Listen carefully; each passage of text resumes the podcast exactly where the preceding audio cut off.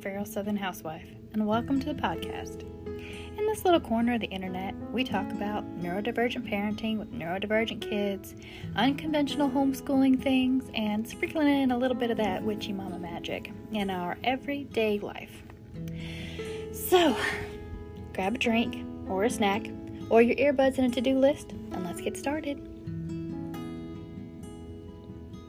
Happy 2024! Part of me is really glad that 2023 is over. The other part of me, not so much. There was a lot of growth that happened. There's a lot of things that I did, that I started, that I was getting into in 2023 that made me like kind of wish 2023 vibes kept going, but at the same time, God fucking no. Like, I'm so glad it's over. Let's be completely honest.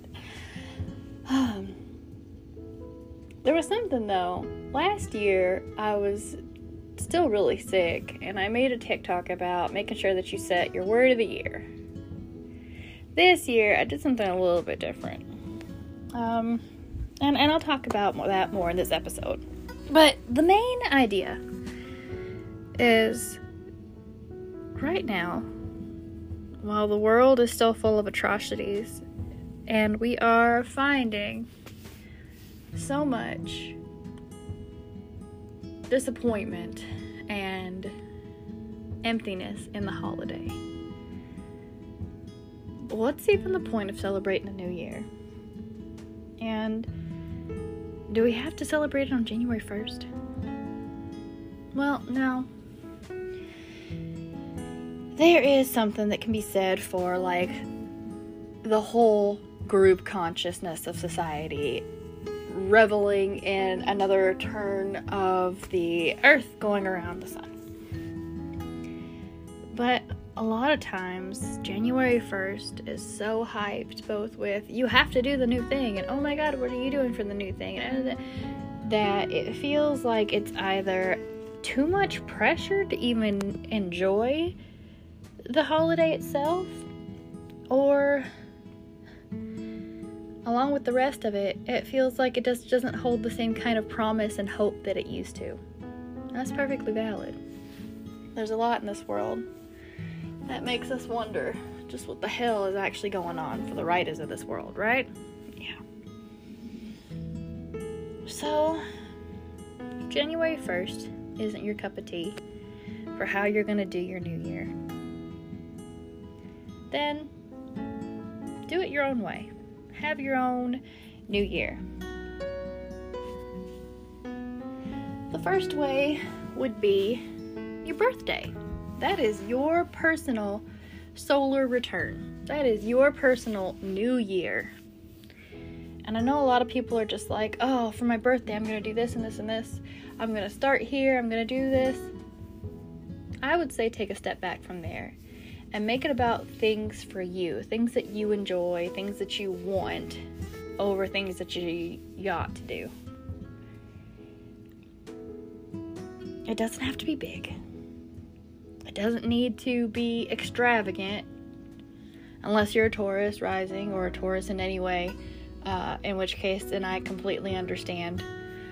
But it needs to be able to bring you joy, something that you can start your solar return off right with, you know? Like, I do like to do a 2024 vibe uh, tarot pull. I like to do seasonal pulls, I like to do monthly pulls, but honestly, I love doing birthday pulls. Like, what is this year gonna bring me? And I associate that with like where I am, my there's a whole chart. I'm gonna have to find it and put it on my TikTok or put it somewhere to show you guys like your year return. So like there's a whole bunch of years that are associated with the houses and like this year um, it's going back into my first house, so it's going into my rising sign, and that's gonna be a really fun thing to explore. But I do like a birthday spread or something like that for me. Sometimes I'll buy one if I get a little extra birthday money. I'll buy it, and sometimes I do it for myself. And when I do it for myself, sometimes I buy myself a new deck. you know, sparks joy. And if you want to bring growth into your new life, plant a seed. You know, an indoor plant's a big thing. You can also replant if you want to move on from something on your birthday. Like take it out of a pot and replant it somewhere else. If you want to really kind of dig into those cozy, hearth, happy kind of vibes, then I'd say bake yourself something. If you're really bad at that, buy your favorite treat, you know, and take time really sitting with it. Don't just pop on a show and stuff it in your mouth, which I have done way, way too many times. And then I realized I didn't actually enjoy my treat. And it kind of sucks. You know, going back to the birthday spread, treat yourself to something small and material to increase your material appreciation for the year. Even though last year uh,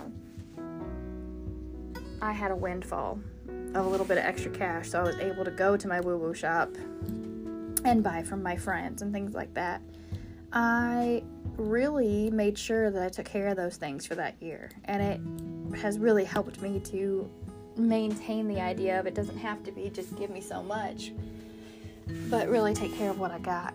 You know, it's still these things still spark that joy even here almost a year later. You know what I mean? If you're trying to increase more pleasure for your year, enact a little bit of sex magic have yourself a good old time if you get what I'm saying. Just in case there are small ears, we won't go into too many details. If you want to also increase your confidence in how you look or how you feel, if you got the money for it, get a P War shot. Say a prayer of thanks or blessing before you go and do it. Any of these little bitty things can be little spells and reminders for your solar return to have a better year going forward or to have a more meaningful year going forward.